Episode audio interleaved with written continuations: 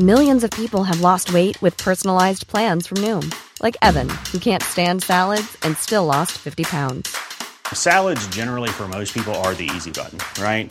For me, that wasn't an option. I never really was a salad guy. That's just not who I am. But Noom worked for me.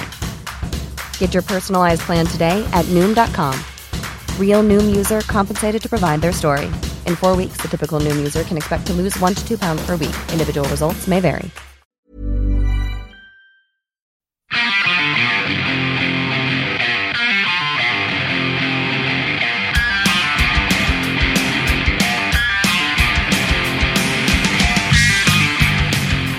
All right, today's episode of Going Off Track is going to have a very short intro. Uh, it is Stephen, Jonah, and Brad. Uh, Mike is in on this interview with us today. We're all sitting down with Jim Shearer of VH1's Top 20 Countdown. Jim was on MTV2 for years. He worked at IFC for a bit. Jim and I have known each other for a while, uh, and we get into some deep VJ talk. Yes. If you if you had any And by VJ, you mean video jack? yeah, I mean video jack. I don't know what you're thinking, Brad. you sicko. Um, uh, we if if there's any question you ever had about being a host on television or uh, working in in a music video world, uh, Jim wants to get into it, and we talk. And these are some deep hosty cuts. So basically, this is your tutorial on how to be a host on TV. Uh, not news. You don't want to do. I mean, news is a different shape or form. But if you want to be like an actual host, listen. So um, let's get right to it. This is a long one. I think we should add also uh, the Beastie Boys stuff kind of happened before. yeah, Jim, yeah. Jim is a huge Beastie Boys fan, and we recorded this right before MCA passed away. Yes.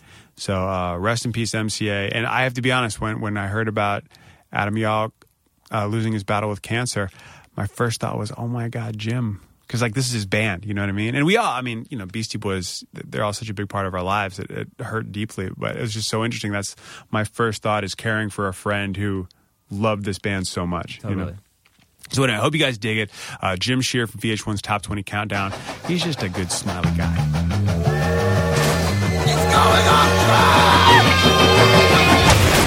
Um, to my immediate left is Jim Shearer. Look at that! Yay! Wait, are we start now?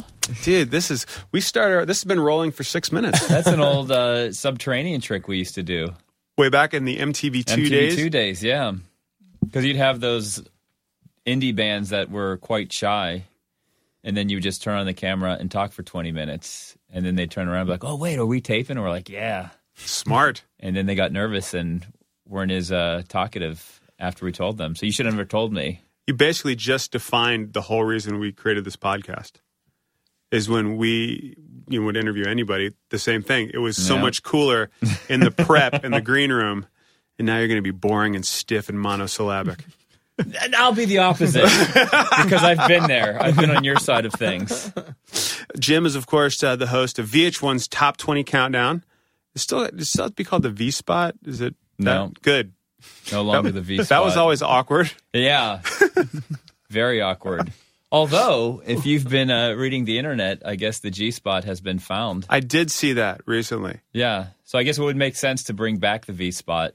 Well, I, I did hear, uh, as as you know, a father of two at home with lots of morning television on, the G spot was found, but it was found researching the skeleton of a woman in her 80s. Yes. So I don't know the accuracy, the need, So necessity. what are you saying? I'm saying ooh, but also ew. it's also kind of interesting. Now you you were at you're at VH1 now. You were at MTV2 before, but you've told uh, me, most likely told Mike. You got you and Mike have a history that we're going to discuss. We do. dated for a little while. Yeah. Okay, well that's Before new. So now- Mike broke up with me and started going out with you. Oh, yeah. that's true. Where we did. Now that's a good story. That's a fantastic you, story. It's your podcast. You share that story if you want to share it. Well, uh, the, the thing about Mike and I dating is on the train here, I was giving Mike some hand me down onesies for his daughter because my daughters have now outgrown them. And we're literally sitting on the L train, and Mike's going, "Oh my god, this is so cute! This is amazing!" Holding up clothes, and, This Mike, Ramones shirt. Oh, it's so cute. and then you looked at me and said, Come on, that's your cute, We're the cutest gay couple. Ever. That's right. Yeah. well, cute. some lady. There was like, yeah, there was a lady. There was a lady sitting across from us, and she was totally just like. I, she gave me the eyes, like she was like, oh, and it was the total like not oh you guys are cute. It was oh you're so gay and cute. Yeah. it was like the, those eyes. It was like oh my god, you two are cute, but the baby clothes are cute too. But you guys are such a good couple. You just got on the L train Yeah, at she was like- 14th and 8th. It's Yes. like you guys are like oh it's just you're so like both of you. I mean I could just see it. You know, it's her eyes said all of that. You are America. Now, how'd you get started at MTV2? open audition Really? back in 2001. Yeah. So the deal was before I moved to New York, I had made a homemade audition tape and I sent it to MTV2 and I never heard back anything. Cuz I uh, when cuz the reason was I would I was working at McDonald's and when I had my break, I would watch MTV2 which was on MTV. Now, do you hmm. guys remember from like late 90s, early 2000s, maybe an hour or 2 hours each day MTV would show like an hour block of MTV2. No, I just knew it as it was its own channel. But then again, I was ripping off satellite companies, so I had it. Yeah, because I didn't I didn't have MTV two, but I had MTV. So every every day for like an hour, they would show like these random music mm-hmm. videos. I'm like, that's awesome. And I never remembered seeing a host. So it's like that's that's gonna be my way in. I'm gonna be a VJ for MTV two while I was working at McDonald's in mm-hmm. Pittsburgh. So I sent a homemade audition tape in, never heard anything back. I moved to New York in 2001. I was an office temp, and every day I would check MTV2's website just because I was obsessed with the channel. And one day it said that they were looking for VJs. And I thought, this is my way in. So what I did was there was a number on it. I called the number, and the lady answered. I, I think her name was Jamie. And she's like, no, all the auditions are filled. You should have called it earlier. And I was like, crap. So uh, I called back later in the day. I got her. Uh, here's the story. I'm sorry. This this might be confusing. No. but this was all. This is also the story's ten years old. I called the number and this lady answered, and she's like, "No, the auditions are booked because there's like thousands of people trying out. Like we don't have any more room to talk." So I called back later in the day because I had the number, and her voicemail picked up, and it said, "Hey, this is Jamie from MTV2. Leave a message." And I was like, "Okay, I have her name now." So I called back later in the day, and I had her name, and I said, "Jamie." I said, "We scheduled for an audition." I'm like, "When can I do it?" So I was like, I'm like, I'm throwing the ball in your court now. And she's like, oh, yeah, yeah, we, yeah, okay. Well, you know, come in this day. So that's how I got my audition. I lied. That's so slick and smart. Yeah. But I kind of, she could have been if she was honest, because I know a lot of people, after working in TV for many years, mm-hmm. a lot of people aren't honest and they don't communicate well. Yeah. So instead of being like, I don't know your name, I didn't schedule an audition for you, she's like, uh, yeah, oh, okay, yeah, yeah, sure, yeah, okay. So she made it seem like she forgot our audition, although it never happened. So I went into the audition and I sucked. And you've probably been on shoots where you know that you just suck. Most of them. Mike can attribute. No, But the really bad ones. Oh, yeah. So I was, uh, and in my head, while I was doing the audition, I'm like, this is just terrible. So what I did was I went home that night and I slept for 16 hours because I sleep a lot when I'm depressed. And then I sent another audition tape in. And then someone from MTV2 saw the audition tape and they said, Oh, give this Jim Shearer guy a try. And they said, Oh, well, he's not that good. And then someone else was like, Well, no, give him a try. So I went in for a, a second audition and I did better. And then it was like for seven months that went on. Like, and when you'd go back, you'd see less and less people in the audition room. You're like, all Oh, right, yeah. I, I might have a chance. But I was just happy that I got the second audition. Everything after that was gravy. And See, then after seven months, then they they gave me the job. See, you do the opposite. For me, it's like the first couple of auditions, I'm like, ah, whatever. Who gives a crap? This is fine. Call back. Okay, that's cool. Then the closer I get, that's when I start to get nervous and want to throw up, and I can't. I'm like, great. Now I'm closer. Now if I fuck it up, it's all me. It's all me. And I, you know, as you know, for a while, you've been the other guy. You know, it's like, well, somebody else got the job, and then your agent or someone will say, well, nice." What was down to just the two of you? Oh, now I feel even more awesome. Thanks. now I'm going to go to sleep crying with one eye. See, but for me, it's as if you if you give your best effort, there's really nothing you can do. You know, That's the cool you thing about you do what you do. You say what you say. You tell your jokes. You move your hands the way you move your hands. And if they like you, they like you. And if they don't, they don't. don't give away all the tricks. The moving your hands. Is The moving, very- yeah, it- it's an art. It's very specific to hosting. I had, I, I had this buddy who, who who tried to be a host, and he's a sign interpreter, and he decided to do make this. Uh, he did a pilot for the deaf, but it was like a story about the deaf, so hearing people could watch it as well. And he, uh, good looking dude, articulate, could read a prompter, but he did the whole read holding his hands with his fingertips together and his thumb down, like you know, make it The, the, the newscaster. Yeah, but he held it down like this. He held his hands down, so his thumb was on top. All of his Oh, deaf friends called up saying that's hilarious because he didn't realize that he was doing the sign for vagina. Wait, that is it? Yeah, so the, yeah, you can remember that one. That's pretty good. All right, uh, thanks. It's kind of obvious when you think about it. I guess so. That didn't that happen in the new Paul McCartney music video? I think Johnny Depp. Uh, who there was someone else in there, and they were signing the words to the song, but they they signed wrong. And instead of saying one word, I think the one lyric was tampon. Oh, okay. Yeah, so Sign language is so bizarre because if you subtly like like someone told me because my brother's hearing impaired, but I mean he can hear, but like so I grew up like on the periphery, and my mom's a preschool teacher, and they do a lot of sign language. My buddy told me that if you're signing the word for for woman or girl, which is one of the signs, you know, taking your thumb and putting it on your cheek or moving it, it's different than woman, it's different than mother. But if you move that slightly, it goes from girl to whore like real quick. so you don't know. And like and like cigarette is literally like pulling something out of your mouth. So that can switch. And he he's told me he's like, you know, deaf people are just the dirtiest, filthiest people because sign languages just go to sex stuff real quick, like right in the middle of a conversation. So that does make sense that someone would switch it. So I don't know if that was a mistake or intentional. because I think it's just a matter of like this and this. You can't see that on the podcast, But it was filthy. You have a podcast. I do. I have a, a few podcasts. You have more than one. Oh wait, you have your wrestling one. Uh, not a wrestling one. Well, I had Yin's Love. Yes. Yinslove.podbean.com. That'd be for Pittsburgh. Yes. Football, hockey, and then I think I'm just going to branch out into stuff people love. But the one that I spend my most time on is the brouhaha.podbean.com. So uh, you you get the job at MTV two. No, wait a minute. Hold on. I heard Because I, yeah, I want to have an in-depth discussion Yeah. on VJing today because I have a feeling in 10 years, your daughters and your daughter, Jonah, do you have any daughters? No. Robin? No, no daughters. Leon? No. Leon. When you tell your daughters that you used to be a VJ, they're going to give you a look like, what's that?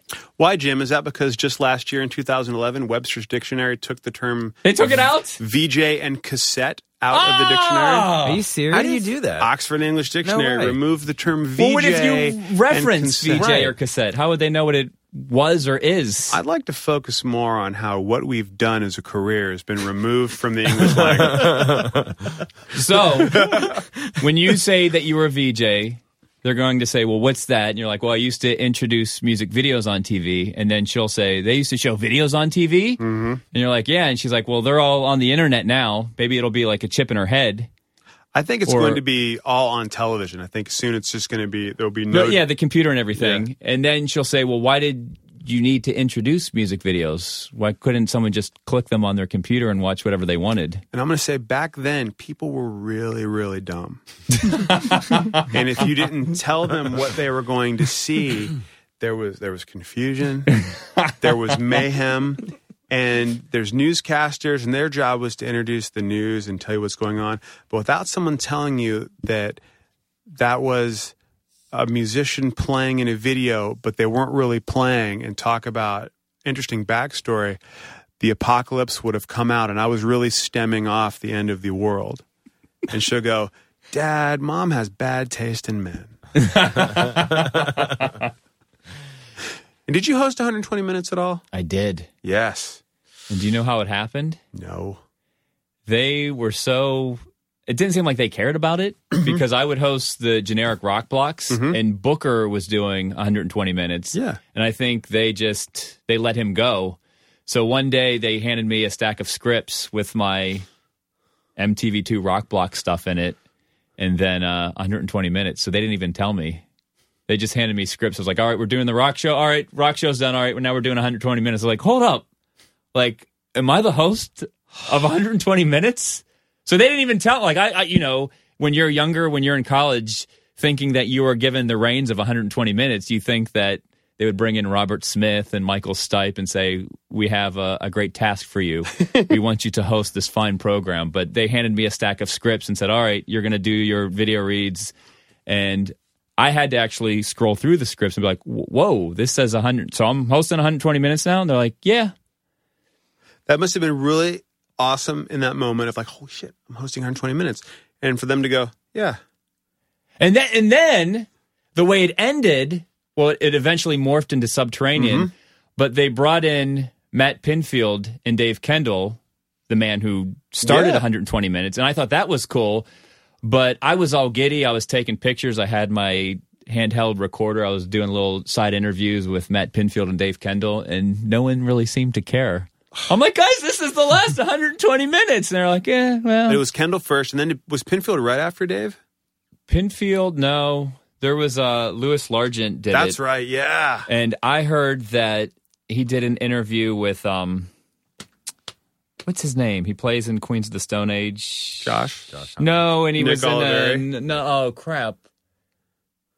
And he just Mark Lanegan. Mark Lanegan. Um Screaming Trees. Yes. yes, okay. He did an interview with Screaming Trees and Mark Lanegan wasn't giving full answers. And he worked in, and Lewis Largent worked behind the scenes too, like in the music department. He's like, I, I don't need to do this anymore. So he was like, that was, that, that's it. I'm done. And when I saw Mark Lanegan years later, I asked him about it. I said, there's a rumor going around that it's because of you that Lewis Largent quit 120 minutes. And he just, he didn't say anything and he gave me like a little smile, like, I'm like, okay, there might be something to that. I'd love to talk to that dude. I think he's great.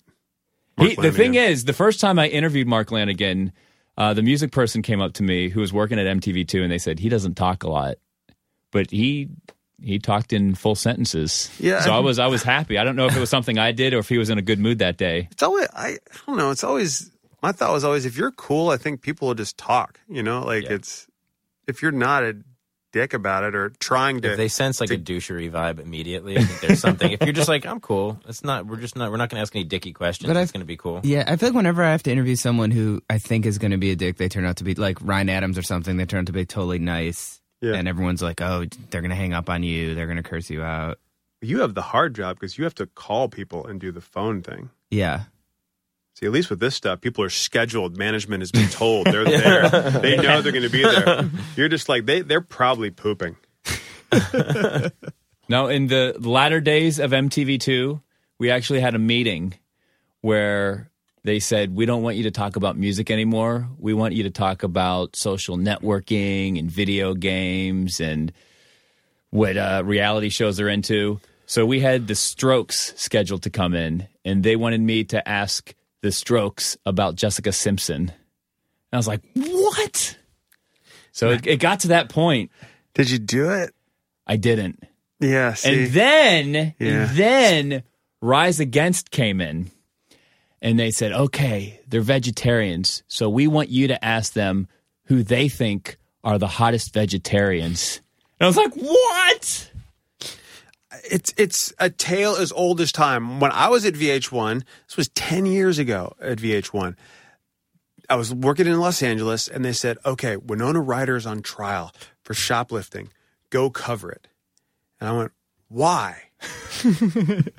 what does that have to do with music? Aside from the fact she's banged most of the people who are involved in indie rock bands." Yeah.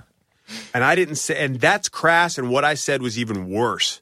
And and then fast forward to me being in a meeting with one of the one of the like VPs or GMs of VH1, and I, went, and I literally went, "What the fuck was all that about with Winona Ryder?" He went, "You didn't like that, huh?" And I went, "No." And he went, "That was my call." And I said, "Well, as long as the foot's in my mouth, I'm not going to stop at the heel." Why would you do that? and this, and then this guy went on to create Flavor of Love and Rock of Love and all these shows, and that was like, he knew where it was going, and I didn't see it because in my heart and what counts as a soul, like doesn't like I couldn't I couldn't fathom that's where people's interest would lie. But yeah, and the, the where it thing is, that's fine. Like if that's going to make you money, but that's not me. Yeah. So if you want me to ask that question, then get someone else to ask the question. yeah, And I'm fine with, you know, I agree. not asking that question. And the thing I hate the most in the business is when they come up to you and they say, you have to ask this question and you have to read the script verbatim. And I'm like, what if there's something in there that I don't like? Or a word that I would never use? Yes. Because I was on a shoot once where there was a kid who was literally out of college. They signed him up to do a write a writing gig, and I think he was doing a writing gig because he was friends with the producer, or whatever. Mm-hmm. And he came up to me with the script, and he's like, "All right, I need you to say this, and I need you to do that, and I really need you to hit this point." I'm like, dude, I've been working, and I, at that point, I've been working in the business seven or eight years. I'm like, I've been doing this for eight years, and you're just out of college. I'm like, there's no way in hell you're going to tell me what to say. And then you punched him in the jaw. I wanted to. See, that's very nice. I'd be much more passive aggressive about that and probably make them feel bad about themselves and leave crying. Not that I'd ever done that. So what I usually do is I'll say what I want to say, and then after the shoot's done, I'll be like, "Here's why I didn't say what you wanted me to say." So I, I do try to communicate because in this business of communications, we don't always communicate. That's a very good point. And it, it, it's so interesting as as see when we did the rock show on Fuse, as you did Rock Blocks on MTV two. Uh, I decided, what if I hire someone who talks like me, and then Jonah came in, so we didn't have to worry about anything. Perfect. Yes. and it made so much more sense and it was so much easier. Um, it, it, is- it is hard when I'll get emails or tweets now, people going, oh man, that show was so great. I loved it. And I would have to say, I didn't pick any of those videos, nor really write the scripts. And then I look back going, fuck, what did I do? Did I do, did I bring in anything? You had you got you had like one video you would pick. Yes. Yeah. Just- yeah. It was your. yeah. pick. And, and, and it was always, I heard that in, in the But we video, used to pick it after a while. I think. We were Yeah. like, What's Steven's pick this week? We would just pick it sometimes. Yeah, but no, you were good because I watched. I watch every VJ on TV because I like to know what's out there, and you can tell when someone doesn't know their music. And I used to watch you before I met you, and I was like, oh, well, okay, it's pretty good. And then I met you, and then I found out that you really know your music, and I'm like, I like Steven. He gets my seal of approval. I'm down. Dude, I remember when I saw you on. This is going to be our gush moment because I felt the same way when I watched when I first saw you on MTV too. Because it's like, wow, someone who's actually seems really nice and genuine and and loves the music. Because I think other hosts, when they had like Jancee and Booker, especially Jancee, I think she really knew her stuff and Yeah. cared about the music. Um, the other guys, I don't know, it's just I don't know, a little too showy. Like you know, if you come from radio, I think there's Yep. there's there, there's a different vibe to it. And I've only met Booker once, so I can't really talk um, talk about how he worked or anything. But that was the vibe I got. You, it was just all I got was honest sincerity. You know, very genuine, and you just smiled, and you made me smile more Whoa. because I was always very, you know, very, you know, sardonic and sarcastic and, you know, very cynical. And that was just kind of how I am. and, you know, I, I'd watch it, it was translated through. And then I would get people would say, after an interview, and I hated this. This was, and I want to see if you, if this ever happened to you. People would come up and go, "So the interview was such and such."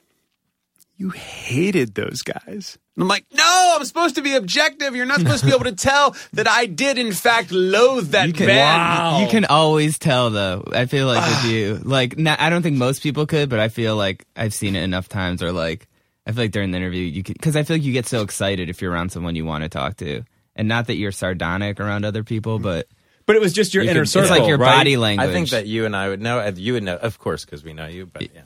Well, you could tell. You'd be like, and me and my Mike would be, as the producer would be in the in the IFB in my ear and go, "This guy's a fucking cunt." that was probably the most fun part about that. Was also saying stuff to Steven and seeing how he actually would never, you would never, or you would laugh at on occasion and be like, "Some dude, it's in my ear, it's whatever." You know, you would just like, but you would never really break at all. I could say whatever. I'd be like, you know, we also had this, and I don't know if you ran into this, but when we all worked together, if I flubbed and we were pre-taping it, it'd be like, ah, whatever, and we would just keep going. We never like reshot anything.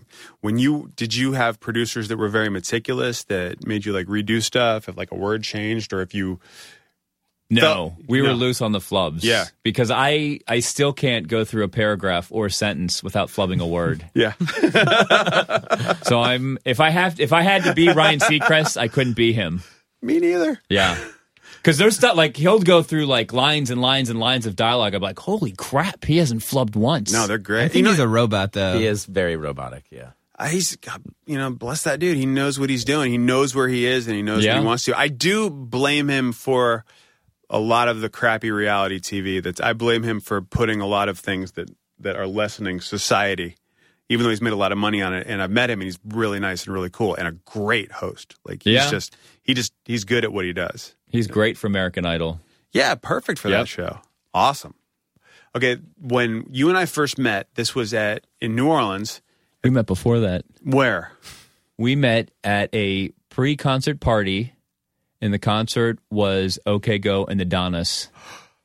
Shows you mu- shows how much you care, Steven. Yeah, that's right. No, because I may have been drunk.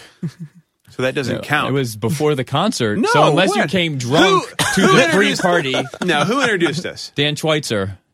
Oh fuck, that's right. Damn it, I and forgot. it was on that night where I I was kind because I knew who you were, Damn. and I was roommates with Dan. Yeah. and I was going to. I think I knew you were coming. I was like, I'm going to pick his brain just to make sure he knows his music. And then I I asked him questions. You do the same dicky move I do to other people. yeah, I just asked him questions. I'm like, okay, good. He he does know his music because if he didn't, he would have broken my heart. But if you didn't know your music, you would have been a great actor because on TV it seems like you really care about music. So it was on that night. Unless I'm interviewing a band I can't stand.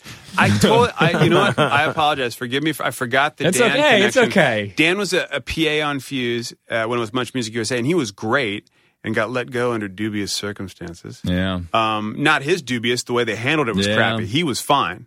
I was actually very irked when they let him because I liked him a lot. And you guys were friends from Pittsburgh. From high school. Uh, okay, go in the Donnas. Wow, that's a long time long ago. Long time ago. huh? Why did I not remember that? and randomly going off track, uh, I had a, I had a book in my book bag, and I didn't feel like carrying my book bag during the show, so I threw it in the corner, thinking who would want a book bag. They didn't steal the book bag, but they stole the book inside. And which book was it? It was a it was a Rolling Stone book of like different articles and interviews from Rolling Stone magazine.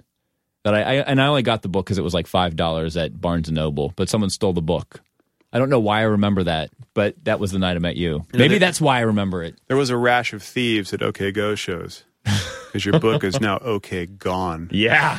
Um, wow, the Donnas and OK Go. I remember that show now. was it at Irving Plaza? It was indeed. Yeah. See, I remember that part. Okay. Crap. but then the second interaction was Obviously in the New second. Orleans. New Orleans, yes.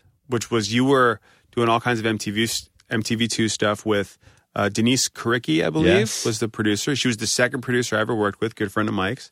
She's awesome. And we were, you were really, you were getting ready to interview the Beastie Boys, and I think you were just nervous as all hell. 'Cause I think it was the first, was it the first time? Second. Second. No, third. Third. Ugh. Third time. How was that interviewing your favorite band? Whew. It's you do get nervous and you tell yourself you're not going to get nervous. And there's a few bands that do it to me still. Cuz I remember we had Radiohead coming in mm.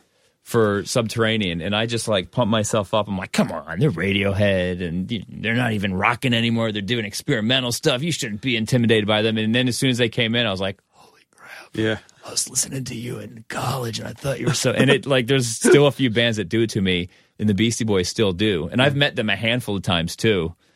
I don't know what it is. How about when they go, oh, hey, Jim, how are you? See, I don't know if they've used my name. yeah. I But just but just them like cuz when I see them like if I was walking down the street now and bumped into one of them, they would know me mm-hmm. and just that would blow my mind. They wouldn't even have to remember my name. Right. I interviewed them once. I, Mike, was that you? It was you, right? what? Bonnaroo. Did we interview Beastie Boys? Mm, no, That was their last live performance. no, it wasn't that. Was Bonnaroo. it? I didn't Yeah. Huh. Well, I watched that. Um, sound was awful. I felt bad. Um, but I mean, they sounded good. It was just the, the Right. we were up front. Um, they never ceased to make me laugh because they've, I don't think they've ever taken any interview seriously, and which is great because they're not serious. And I said, "How do you guys feel about being here at Bonnaroo, it doesn't seem kind of like a venue you would play. And MCA, without blinking, went, Beastie Boys have always been about hygiene. And that's all I remember from the interview because I was laughing so hard after that that I couldn't focus on anything else. It was beautiful. That was their last show. I had no no idea. Last live performance. Wow. Can we go into some hardcore VJ talk? Yes, we have. All to. right. Do it. Do it. Let's get focused now. Yeah, Because this profession, it's dying. it is. Now, I have to thank you because I believe the only reason I have a job on the VH1 Top 20 Video Countdown is because you turned it down. Oh, is that correct? Uh, no. Well, okay. When I was at Fuse and I got offered the job to do top twenty, And they were going to take you. and they were going to take me. They were going to hire Because me. I, I also know people who work for the show, and they're like, Steven, we, we auditioned Steven. He's on. He's in. We're going to hire him. And then what happened? I, I snuck in, and uh, literally I had to sneak into the building because the Fuse was weird about that. And I was, it was done. It was going to happen. you were going to be it. Fuse, in one of their many changeovers, had hired had a, a great new GM who now runs IFC and is responsible for all the great programming at IFC. She was running Fuse. She was a big fan of mine and said, "No, don't go," and, and did a counter offer, which we were not expecting. And it was for uh, more money, like health insurance, you know, important things, and uh, EP credit on the rock show. Like I got to like make decisions and do things, which was nice. Uh, and I had like one of the worst weekends of my life trying to go back and forth what was going to happen, like like what should I do, and ultimately decided to stay at Fuse for two more years, and uh, took the dough, took the credit, did more fun stuff. That GM immediately got replaced and moved to, back to IFC, and they brought in you know some other uh, nightmare uh, who was there. And then it was just awkward. Then I was like, oh well, whatever. Well, th- I'm still locked into a contract. It'll be cool. One of the hosts on Fuse, who I had helped hire, was a young girl named Allison Becker, who was a comedian Yes. and, and, and improv comic. Very funny. We did a show called Fuse Action News. Mm-hmm. And she came in to meet with us, and the EP of that show, and I went, Well, she's awesome. Let's just hire her. Because we wanted to do, we wanted to have a, a guy and a girl, funny Daily Show type co anchor thing, make fun of music. Show didn't go anywhere, it turned into a huge freaking nightmare. But they liked Allison, so they kept giving her shows at Fuse, which was great. She knew nothing about music, admittedly so. She'd be like, I don't know what's going on. I don't know these bands. But they turned her show into kind of a joke where she would dress up in costumes and run out and do things. And she was very nice about it. Uh, she got hired at VH1. Yep. I don't know who they met, how they got it, but they brought her in. And even on when she did top 20, self admittedly, I don't know anything about bands. Let, let's do funny stuff. And then I heard she was gone and they hired you. Yes. When I turned down that, I said, just hire Jim because I'd known from talking to you, your contract was up at MTV2 or, or coming near. And I said, he's already part of the Viacom family. Just bring him over. He's awesome. You should do it. And I like to say that two years later, they listened to me. Now, how long have you been off of Fuse? Since I'm sorry to turn this interview around on you, but Oh, no, no, it's- it's- natural. It's habit. No, it's so funny. We we had you know Julie Klausner has her own podcast on as well, and you just naturally turn to questions. Uh, we the rock show was canceled in 2008, which was uh, a day of drunken fun uh, between the three of us, and uh, The day of the Christmas party. yeah, it was the day we had. To, they fired us, and then we all had to go to the Christmas party, Yeah. and Mark went angrily. Jonah didn't even show up, which was even No, better. was like I, a I mob was there. pit. I think. Did you- you there? Or did I meet at the bar after? You just met us at I the remember bar. I, At the bar I after, had to yeah. film a promo. Steven would always put me in the promos, and I had to do this one. They were like, "You kind of look like Bob Dylan. You need to go outs- you did- outside and do this good. thing." And I was like, "It was with the cars, like the subterranean." Yeah. And uh, I then they canceled the show that morning, and then they're like, "Are you ready to shoot this?" And I was like, "I'm not doing it." And they're like, "What do you mean?" And I was like, "Show just got canceled. Like I just got fired. Like I'm not gonna go do this thing for free." And they they were like.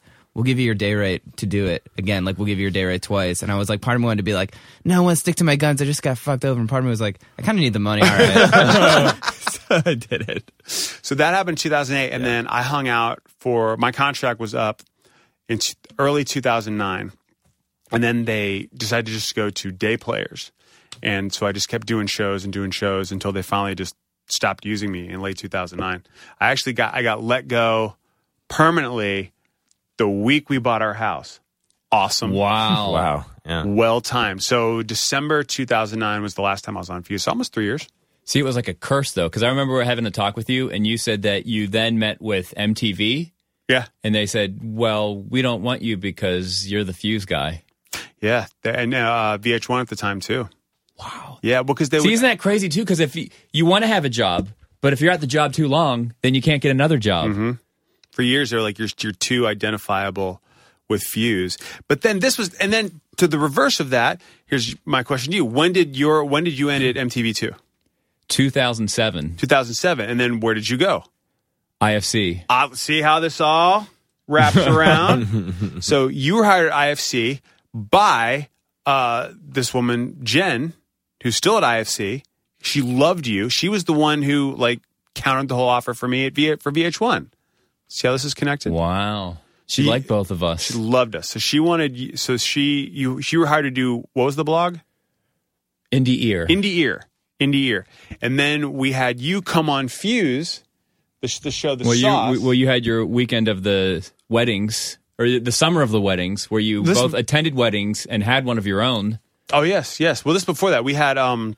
You came on to be interviewed, and it was like the first time you and I were ever on camera together. Yeah, yes. That that show was called The Sauce. The sauce. And Yes. And you completely railroaded the interview. I was supposed to talk to Jim about this blog for IFC. Let's talk about the blog. And you went, Can we pause for a second? It has been years coming that you and I would actually meet on camera. So let's shake hands. And you stood up and did this dramatic. It was like event. Flair and Hogan. It was exactly like Not Flair to compare and- myself to either Flair or Hogan, but I think we can compare ourselves to them now. okay. Years ago, Chris Jericho gave me a North Carolina chop. No way. wow. Almost made me throw up. It All hurt right. so hard. I'm Okay, get, I'm gonna get you on track. Do you mm. watch Fuse anymore? No, no, not since. See, the thing that boggled my mind is that I think it was a year or two ago or two years ago. Fuse was like, "All right, let's get into serious music again," and they're bringing in these serious journalists. I'm like, "Why don't you get Steven? Because he's serious into music and people identify with him." And I'm sure a lot of the kids who grew up on the rock show would be like, "Yeah, Steven's back." So they never contacted you when No. they went for their serious music push. No, and I think uh, that's literally all the new people they hired in because they go through a revolving door of executives just didn't know who I was. If you go on the website, if you went on the website six months ago, you could still find the Untitled Rock Show. You could still find things about me on Fuse. They just did a revamp. Now it's we've been erased, you know, except for YouTube, you know. So, um, so yeah, so that's that's been done, and, since then we've I've been bouncing around auditioning and being a dad and, and doing this, which is way fun. You then went.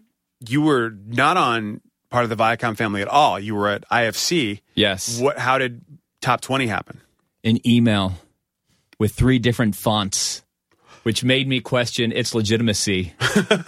Because usually, if you get a call for a gig, mm-hmm. you know, be like, "Hey, we're so and so, and you know, we want you to come in for a read." Mm-hmm. I got an email that said, "Hey, would you be interested in hosting the top 20? And at that point, I was toiling away in blog world. Mm-hmm. I was like, "Ooh, I'm under contract with IFC." So I showed my. Con- I don't have a manager or anything either. Maybe that will be a big pitfall of mine when I'm working at McDonald's next year. I'm like, crap! I could have made a lot more money doing this. I don't know if I agree with you on that front. okay, all right, hey, good then. Yeah. because there's a good chance I could be working at McDonald's next year. But anyway, I showed my IFC contract to a lawyer friend of mine, and she showed me a sentence, and she said, "This sentence lets you do the VH1 gig." And it was like, I can do other stuff, but I can't be exclusive to anyone.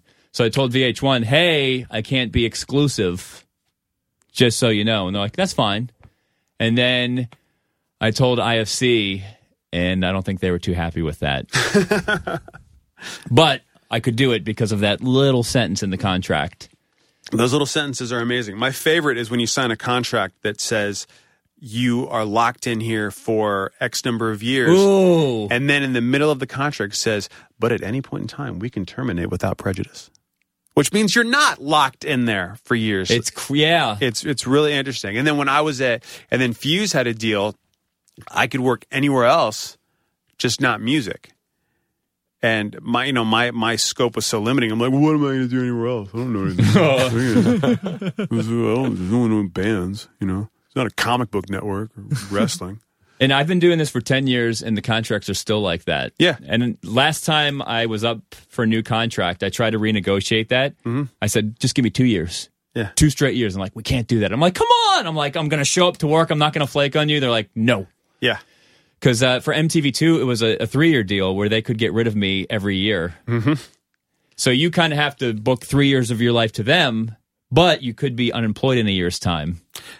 When I did VH1, I was on a 13 week option period. Whoa. That was my contract. And at the time, had a manager who was a douche, um, who That's why I've never had one. Yeah, Because oh, I couldn't find one that's not douchey. all douchey, all douchey. I mean, when I met him, he said, at some point, we're going to sue each other. Oh, no, we're not. He didn't say that. That was the look he gave me. Yeah, we fucking ended up suing each other like a few years later. It was awful. And I had an agent who did nothing. So when I first started VH1, 20% of all the money I was making was going to two other people, and I was still substitute teaching while hosting for a major network. Well, cable network, pay cable. Um, so contracts are ridiculous. So I was at VH1, 13 week option period.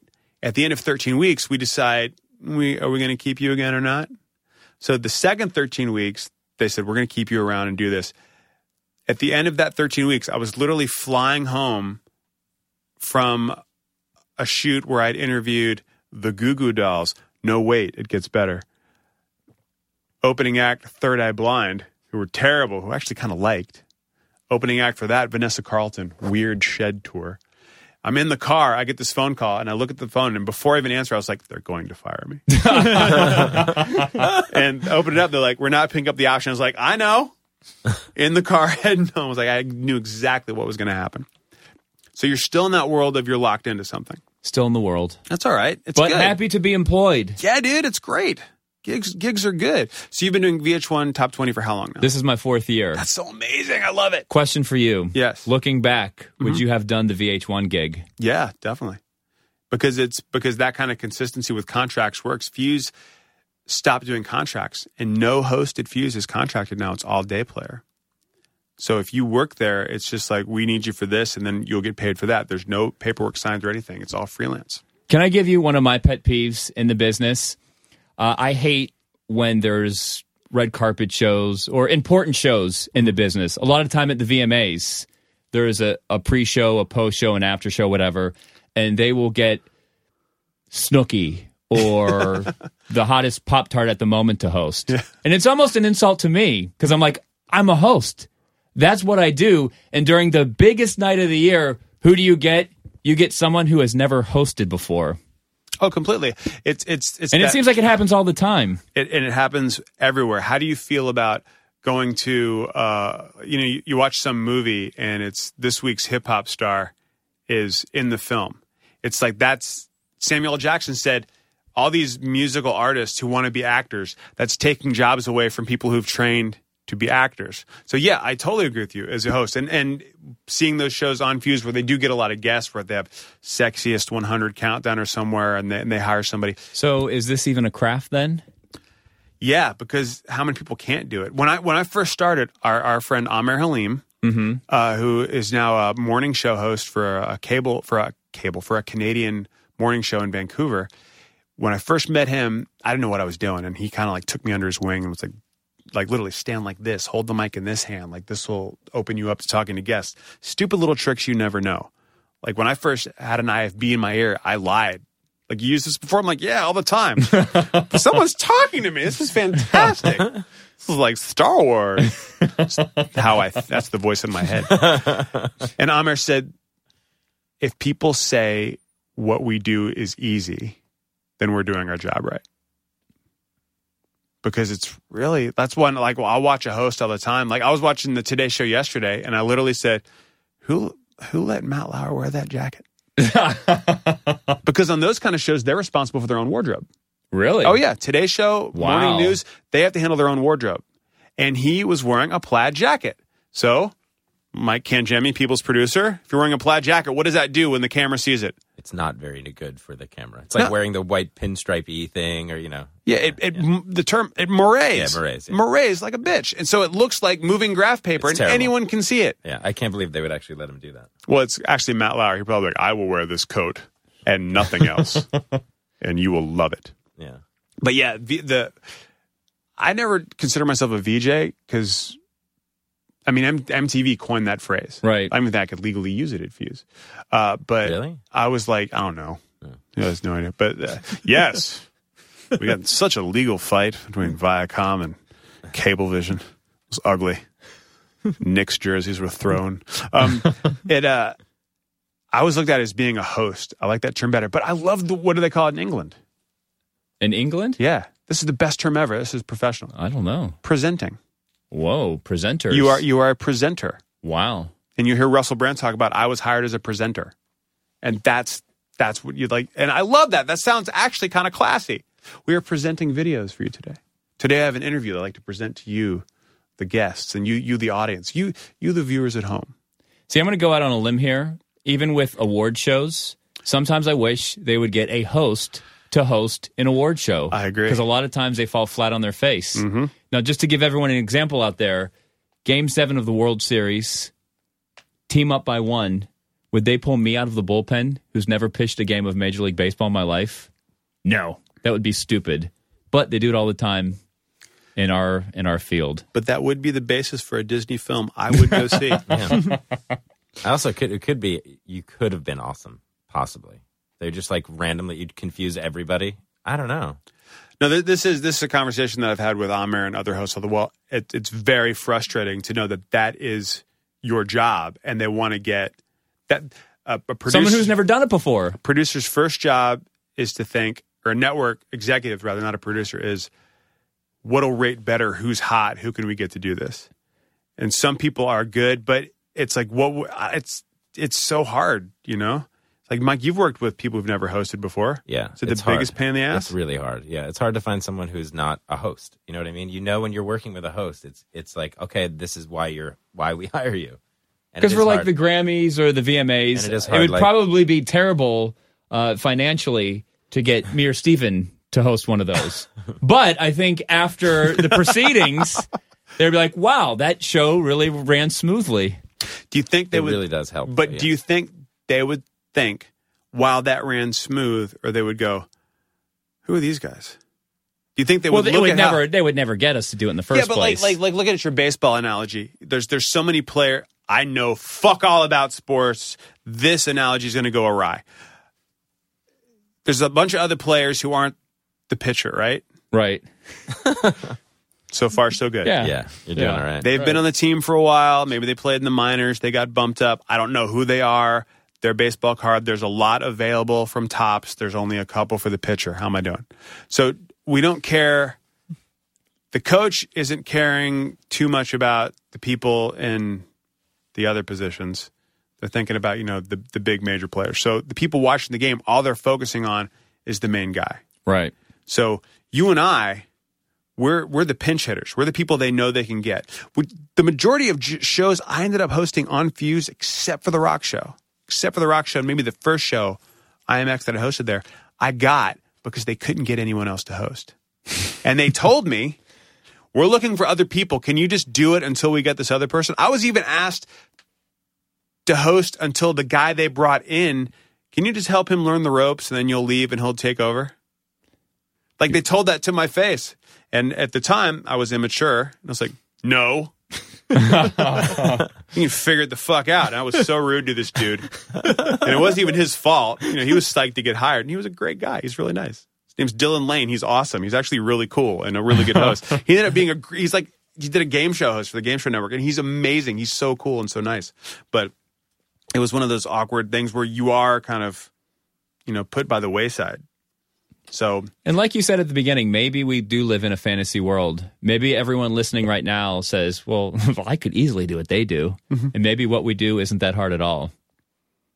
No, I, d- I disagree because I feel like when, when, when I was writing Steven Search, Steven would be like, I don't know how you write these scripts, like, and all these questions. I was like, dude, this is easy. Like, I can barely even like talk to people in regular life. Let alone like, oh, I, have, I have ten seconds. I have to look here, like, because I was a guest on a couple of shows on Fuse, and it was like nerve wracking. I was like, it's such a specialized set of skills. I feel so few people can really do it. I agree with Jonah that the, the hosting is definitely something that like people don't get that if, if you're not in it, like it's really, really like specific and it's really hard. Like for Steven, I've seen a lot of like things that could have gone completely awry. Like we did um we did that remember that interview with Tim Olyphant we did? At Sparks Steakhouse. Oh yeah, that was great. Tim and Tim Olyphant's awesome. You know, he was doing. I think it was press for that movie Hitman, Mm-hmm. and he came in. I didn't really know we were doing. We were going to have you guys eat steaks and drink wine, and I was like, let's see what happens. Yeah, because that's where your brain goes. You're like, all right, hitman, we're gonna eat steaks and drink wine. Where? Oh, I found a place where a guy was actually killed by a hitman in the mob out front. that's why you chose that. Don't leave that out. I don't. I don't know what you're talking about. So we ended up, and I, as as we're shooting this, and I'm like, oh shit. A, I was like, oh, they're actually. You guys are drinking wine, and B, I was like. They're eating steaks. I thought there's, you know, and I was like, this is to be impossible to cut, and I don't know what's to happen. And you guys ended up, he was like, right off the bat, Steven was trying to do reads, and he was pushing you out of your chair. And like literally they were just having fun or whatever. But I was like, this could go really wrong. And it ends up you guys like totally hit it off. You were it was a it was a complete battle. Like you were telling him about your band, your uh your band name, Oedipus Rex and the motherfuckers. Oh yeah, that's right. And he's like, that's the dumbest thing I've ever heard. And it was actually became the greatest. Like it was just you two battling it out, but it was like it, it just became the best. I, one of my favorite interviews I think I've ever Uh, seen. that's, it's, it's, that's the lead on my reel. Is, is He, it really? he leaned over and grabbed the cards. Now, let me ask you this: he, to- he took your took the cards. for was awesome. years, for years at Fuse, Yeah. and even at VH1, I would never use cards. I, I didn't want them. I didn't want any questions. I would always take the scripts and hide them behind me because I just didn't like how that looked. Hated it. I- Yes. I hated it. We had a producer uh, before Mike who came from Letterman, and he now works at Jimmy Fallon. So anyway, so this guy, Ra- he worked on Letterman. He worked on Carson Daly's show. A lot of people worked with Carson that we know, and he was shocked. He's like, "You don't use the blue cards?" And I went, "No, I just I've never been into it." And he went, "It's kind of industry standard. Like, look, I want you like think about it. Look." And and I thought about it. I went and looked back at old Letterman stuff and looked back at old Conan stuff, and I realized that I had always been using them, but because I was cheating, I would hide them behind me. I'd look at the questions, then I'd put it away, Right. Put it in my pocket. You know, if you look at Conan, you look at Letterman, they're there, they're on the table. Right. So we can't see them, but they're there. So in a sense, I, I was doing the same thing. Do you do you still do that? Do you do you want to No cards. no cards? No cards. Right on. I did a special with the Beastie Boys when they released To the Five Boroughs, and I had jumped over to MTV for the day, mm-hmm. And they said, "Here, we want you to have, have a card." And I was like, "Why?" And they're like, "Because you're going to ask them a question to lead off the show." And I said, "It's just one question." They're like, "Yeah." I'm like, "I'm fine. I- I'll remember that." They're like, "No, we want you to have the card." I said, "I don't want the card." Mm-hmm. I'm like, I I can ask them 20 questions and I'll remember. And like, no, take the card. So like, oh my gosh. So it was the first time. Wow. And I think maybe the only time, one of the only times that I've had a card, unless I have to do like a marketing read or something. yeah. Uh, so I bring the card on. The Beastie Boys come onto the stage, and what's the first thing they do? Mike D comes and grabs for the card and makes like I'm like, oh gosh. So then I just took it and whirled it off stage, and I was like, come on, that would have never happened. I would have had ten more seconds with the Beastie Boys if I didn't need the freaking card. Good for you. Yeah. So what I yeah, but what I do is I'll like I'll read my questions and stick them under my butt when we're doing the interview. I, I still find questions and cards like in Yeah. different places that I've hidden all over the place. Um, and how about uh, the, getting knee deep into what we do? Uh, timing. This this is something that that I that I that I love and that I've heard I've heard one Carson Daly is exceptional at it. He has to be. That when people go, all right, um, you're going to talk to the band, about a minute and thirty, go. Yeah. Isn't it amazing? Yeah. How we have a clock in our head? Yep. Because sometimes the worst is when we get a script and they said this has to be 30 seconds. And I look it over, I'm like, dude, this is like a minute and 45. And because you go, you didn't read this out loud, did you? And they're like, well, then, no. Then they said, oh, well, we read it out loud. And I'm like, no, you didn't. No, they didn't. No, it, And- it became like a game to us. It was mind blowing how you were like, you would be like, boom. I'd be like, we literally 10 seconds. You have to wrap this up and give us an out. And you'd be like, okay. That's a fun relationship that Jim also has because we worked with all the same stage managers. right. And it- when you get a relationship with a good stage manager, uh, who have all gone on to like Rachael Ray and, and, and Dr. Oz and all these great things, um, you know that you can just fuck around until they give you 10 seconds. And then you know in your head, I'll get it all out. Right. We'll be done by 10. It Right. was astounding to me. I was like, wow, we did. That was it. How did you learn how to do that? I think it just came with time. Mm-hmm. When people giving, you know, people handing over a script and saying, hey, this needs to be 30 seconds. And then you're like, well, a paragraph, a fat paragraph is usually 30 seconds. Anything longer than that is, you're not going to get your business in. You want to know where I learned it? Where? VH1 Top 20. Whoa. I filled in for Amir Halim 10 years ago. wow. Um, so yeah, it was like it was literally again, I guess how you would say, forced upon me to learn how to think with a clock in your head. All the shit people don't know. Have you ever done a game show? Have you ever hosted one or? No, just like game shows within MTV2. You know, Yeah. How, like sometimes you'll have like a, a game show segment, but not no official game show. Can can I? Uh, I know you guys are running out of time. Just one more question for all of you. Wow, this is way more professional Yeah. than we ever do it. Yes. Worst interview Oh God, Dude. worst interview. There's so many. Um, or one of the worst that Right. would make the best story. Are you leading up to what I think you're leading up to? What?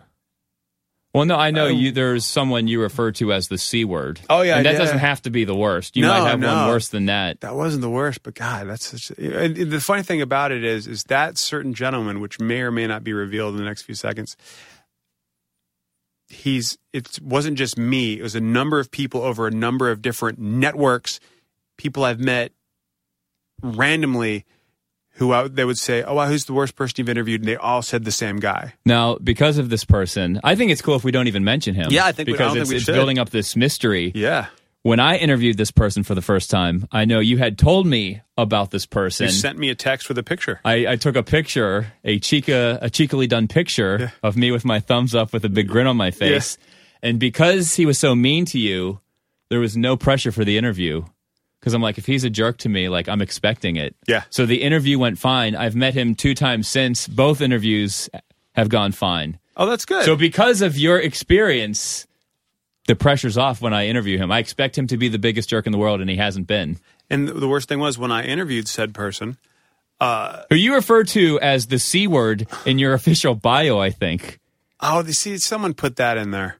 Someone put that on Wikipedia and then got me in a lot of trouble because it got back to his management and whatever. Uh, ugh. um, call one guy a cunt and you have to deal with it the rest of your life. Um, but and I've called so many. Um, when I interviewed him, a number of producers said, hey, can you do me a favor before the interview? Can you punch him in the face as hard as possible? I'm like, wait, what? So I knew like going in, like something was up. Like the, and I heard from other hosts, not on VH1, not on MTV, like other, like people in LA going, he's just awful. I love that we're not saying the name. I think this is Yeah, fantastic. no, this is good. this is great. Do some digging, kids. Yeah, figure it out. Um, Drop a hint of some sort. all right, who's your worst interview? Mine was Bloc Party. Oh And they're not even that big of a band. no, I and I've bumped into bands since, and they said, "Oh no, they're really cool guys." Yeah, there. I've I interviewed him, and I can see. I've interviewed Bloc Party, and it was weird. I'm a big fan of theirs, but it was weird because at the time I wasn't a fan. I just heard them peripherally, and I had a question about lyrics to a song, but I didn't really know the song. They're like, "Well, what do you think it's about?" And it was the song "Helicopter," and I went. I think it's about literal helicopters, like actual army planes. and then it just kind of went away from there. No, they every question I asked them on air, they would snicker at. Oh yeah. kind of and they're all english so like it even made it more more annoying for some reason. And then off camera i would ask them questions and they would snicker at me like in between ah. takes. And i was like ooh like you want to go there don't you? And i've never been mean to anyone on air and i thought to myself this could be like my internet moment where i like beat up a band because all of them were very, very like skinny and dainty. Yeah. And at the time, I was like, I was in shape. I thought I could beat all four of you up, and I didn't. And that was the the reason I didn't like it is because if you want to laugh at me on camera, that's fine. Yeah. You can do whatever you want on camera because that's how you present yourself. You're you know you're a business, you're a brand, so that's Yeah. if that's how you want to present yourself to the people, that's how you do it. But when you laugh to me off camera, that's when I take offense to it. I So would've- they were my they were my worst interview. That would have been the greatest YouTube clip ever of Jim Shearer beating the crap out of Bloc, Bloc Party. Because I know you could do it. And by the way, you're in great shape now. You make me sick. I think I was in better shape back then. I know I was in better shape back then. Ah, you could have taken him. That'd have been amazing. Um, What's yours? I'm, I don't know if it like worse. Well, one of them was they s- for a while for Fuse for the sauce. I was doing carpets when the host couldn't be there, so I was just doing like off camera interviews and stuff. So I did I did carpets and junkets, which was weird for me because I'm not a journalist. So I did um, the I Am Legend carpet, which there's one one person in the movie. It's uh, Will Smith, and uh, the worst part of it was when I was like, "Hey, well, it's for few," and he just walked away. Uh, so that was the one where I was like, "Great, I didn't get the m- one person in the movie." and I'm like, I don't know who all you other people are on this carpet, but I just that was Will Smith, right? I'm pretty sure. So, all right, that was pretty shitty. That one went pretty bad. And then he kind of did that thing where he came back over because he felt bad and didn't talk to much people, and then everyone just swarmed around like he did one circle interview, and I was like, you know what? We'll just get your footage. Who is that person? I'm gonna just ask. Though not, it was the worst best interview. I think is when they sent me to do my first ever interview for real sit down. It was at a junket, which a lot of people don't get. Like it's four minutes and you're out. So it's like you have to get your interview, and they're like, no big deal. It's Denzel Washington and Russell Crowe. Did I tell you mm-hmm. guys this story? Yeah, it's a no? great Where one. they Yeah. they like just tooled on me for four minutes, but it was like in the greatest way. Where I walked in, and I think at that point I still might have had like the slick mohawk thing, and I didn't. I didn't look like a guy who was coming in. Like you know, there's real journalists Right. all there, and it was American Gangster. It was Ridley Scott. It was the same day. It was like I was freaking out, and it was like in the same room was Russell Crowe and Denzel Washington, and I was like, this will be easy. And I had like a bandage on my arm. I think I because I whatever. Uh, I had like Got an ace- drunk and hit something. whatever. I uh, so I walked in, I shook their hands, and I was like, "Hey!" And then uh, immediately Denzel Washington goes, and I'm they're like, four minutes, sit down. Where are you from?" And it's like really stressful, you know. You're like, "Okay, hey," and you're trying to like establish something, and Denzel Washington's like, "So." What happened? And I was like, I fell. And he's like, Were you drinking? You you were totally drinking. And then I was like, I, No. And then uh, Russell Crowe chimes in. It was like they were being really. They were just having a blast fucking with me. And I was like, no, no, no. And he's like, you look like a drinker, you know, blah, blah, blah. And next thing he goes to the tattoos. He's like, what's that tattoo there, mate? And I was like, oh, it's Frankenstein. Look at that. He's like, you should get some bolts stuck in your fucking head. And I was like, this is going so bad. I'm going to fucking, and I remember actually, I have the footage where I'm like, this is great, guys. I'm going to get fired. Like- and then they actually got me an extra four minutes. They like, they tooled on me for like, the, I mean, the whole time they were just like fucking with me. And then it ended up being an awesome interview. They gave me an extra four minutes. The lady was like, okay, here we go again.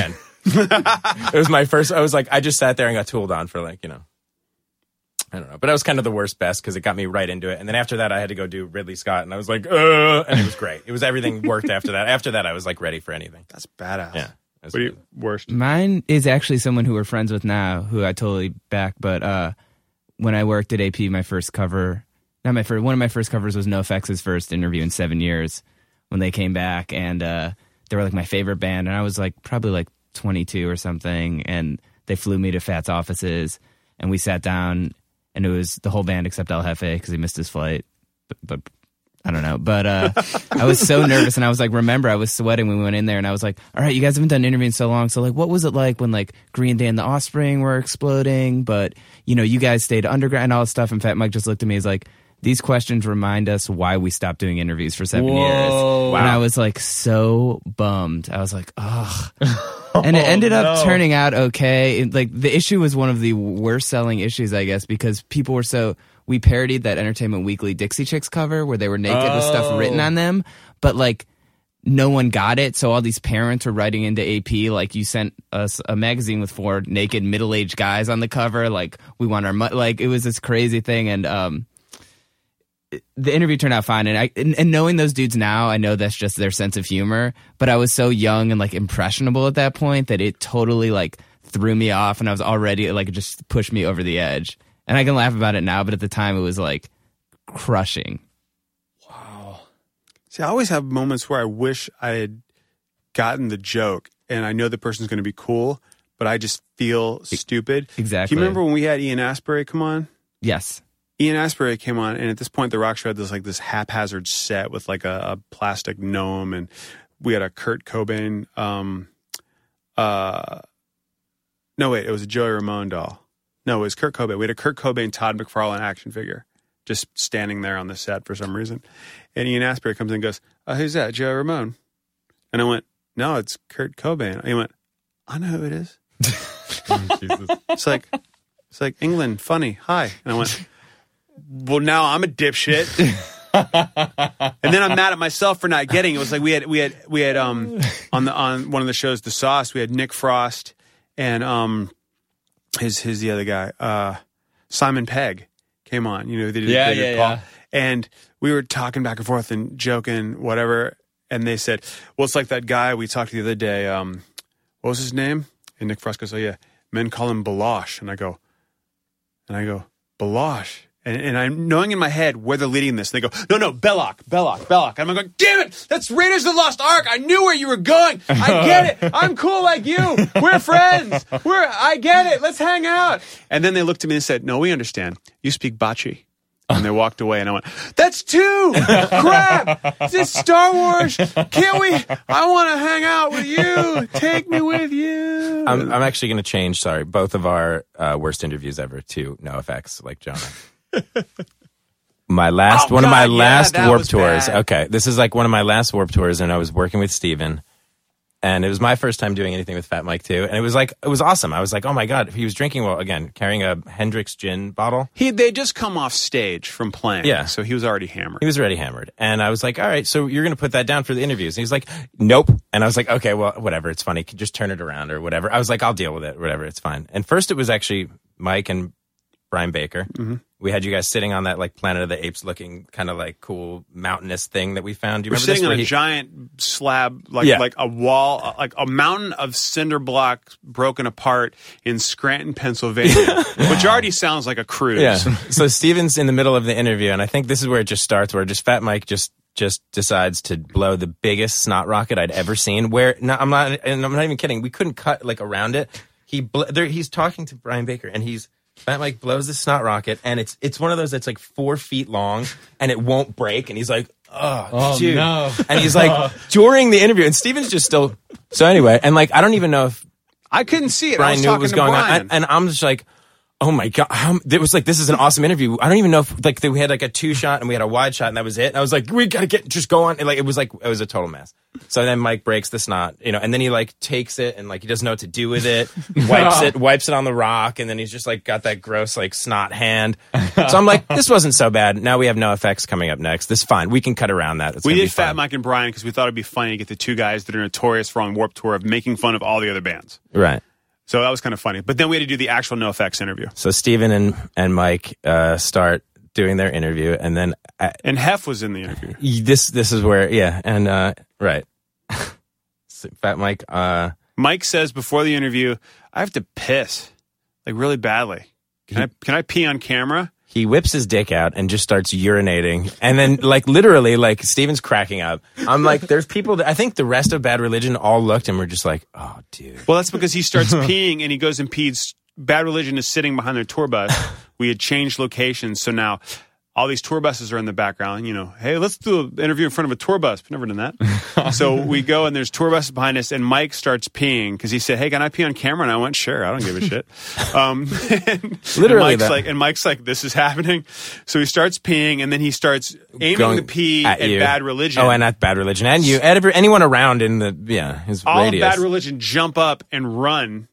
They're like, "Oh my god, Mike!" And he starts peeing, and I'm like moving and whatever this. and he's just cracking up and then then he puts his dick away and i'm like okay we're ready for the interview. And he goes nope hold up.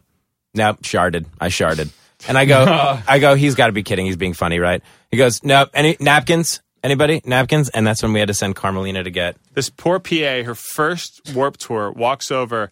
He tears a piece of paper off of her clipboard, shoves it down the back of his pants. On camera yeah. on camera, pulls it out, gazes upon it, shows everybody shows it to the camera, that he wasn't he wasn't kidding he shit his pants yeah and then throws it away and comes back to the interview.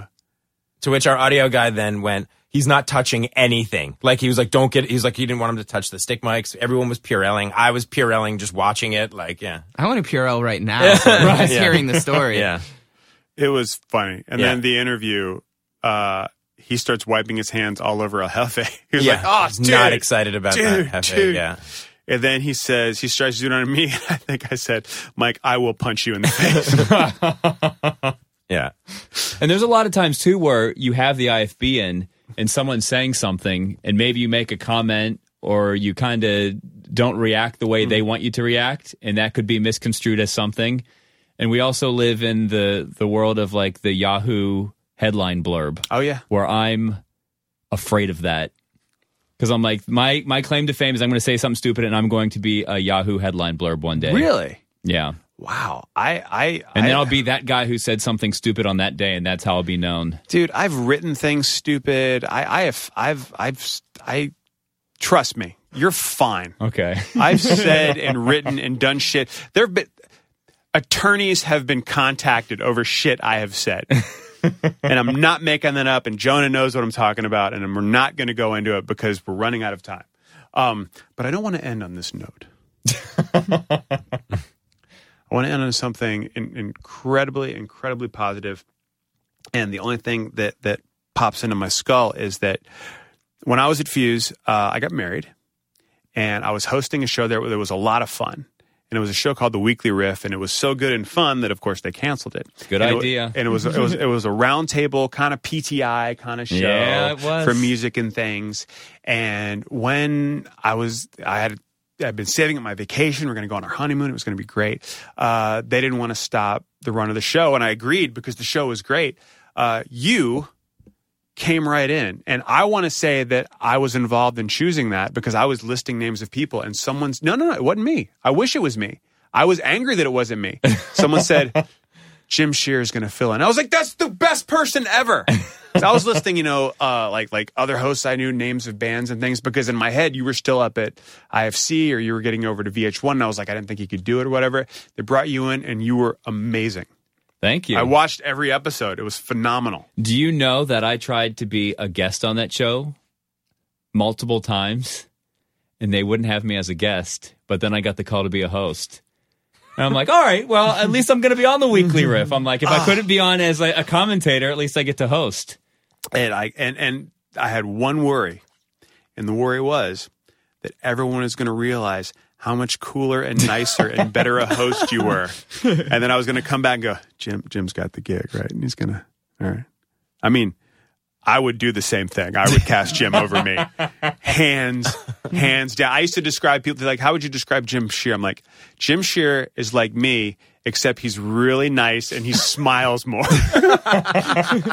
Well, the thing is, the funny thing is that I've had g- gigs I've been on where I've needed to go somewhere and I've recommended you, Thank you. but they've, you know, readjusted the schedule where I didn't have to leave. See, and not- then whenever I'm complimented in the business, your name is usually attached.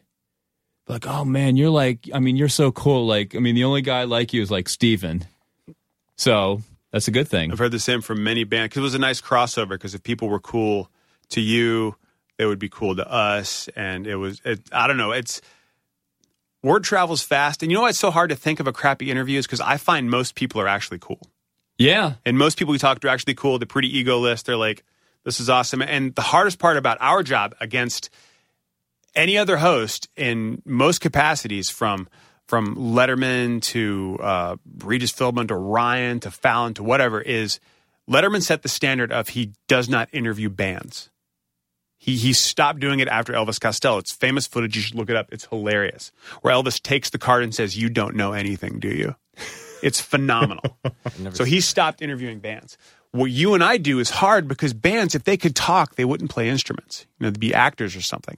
So getting something out of a musician is, and to go back to what you were talking about earlier, getting people to do what we do, people think they can do it. That is a skill, and you are exceptional at it.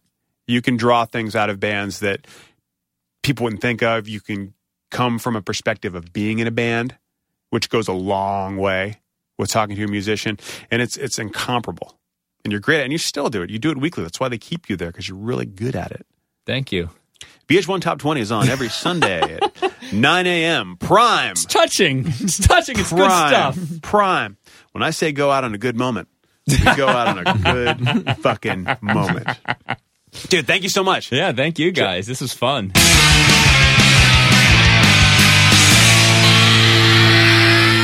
All right, everybody. Uh, that podcast was much longer. that literally took me like, what, how many times did I email you?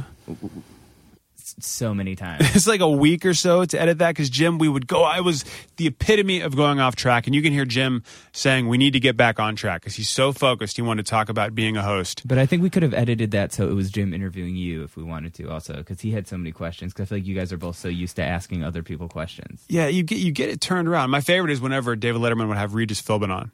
Regis immediately turns it around and starts talking to Dave and asking, "How, how are you?" All right. And David Letterman grumbles. so when we get David Letterman on, Yes. can you imagine? Like if we got like Yeah, no. has he been? I mean, has he been on WTF or anything? I don't think so. Letterman, no, he's like he's a very grumpy dude. He doesn't talk to anybody. Yeah, that's from what I, from what I hear. Um, I mean, it was a big deal when Conan O'Brien just went on late night recently. I mean, that was huge, and they just and Oh, really? I didn't even hear. About oh, it was that. great, and all, they both did like a Jay Leno impression, and it was really really funny. And Conan starts cracking up. He's like, "I was told we weren't going to talk about this," but that's the way David Letterman works. Is uh, our friend Rob Crabb, who works on Jimmy Fallon, uh, he produced a show Jonah and I worked on, and he worked on Letterman, and he told me that David Letterman is the one host where when you go on his show, the set when you go on a talk show, the second producer says, "Well, this what would you like to talk about? Talk about the movie, talk about the album, whatever. Tell a fun story." You feed that to the host. The host then knows to uh, prompt you to tell this funny story and makes interesting TV. Letterman is the opposite. They tell you you're going to talk about this story, but Dave has carte blanche and he can ask you whatever he wants, and it'll all go out the window. Yeah, David Letterman. That's because he's Letterman. Yeah. and he's the best interviewer outside of Stern. You know, so he's does whatever he wants. Have you not heard of Larry King? I have, and here's what I like about Larry King. Larry King interviewing Eric Clapton. The blues, what are they? Explain them to me. Because Larry King has no shame. You know, he'd be like, John Travolta, disco. I'm not aware of it. Have you ever seen that clip where he interviews Jerry Seinfeld? I'm sure you have. He was Jerry Seinfeld, and he's like, "And your show didn't even get canceled. You guys decided to end it." And Jerry Seinfeld gets so arrogant. on him. He's like, "Decided to get canceled. We're the biggest show on TV. we have X amount of viewers. Like, I, get can't like." And it's just like, and I've been wa- I've been on such a Seinfeld kick lately, but that interview keeps coming up, and I'm like, man, he comes sounds so arrogant and like so condescending that it's like, I wish I had never seen it. So ah. everyone go check it out. It will maybe ruin Seinfeld for you too if other people haven't haven't already ruined it, like Michael Richards. But he redeemed himself. He redeemed Curb- himself, On Curb sort- Your Enthusiasm. Yeah, yeah, That yeah. was funny. Yeah, Uh, so anyway, we've now extended this super long podcast with Jim Shearer. but that's fun. yes. I hope you all learned something if you want to work with a microphone.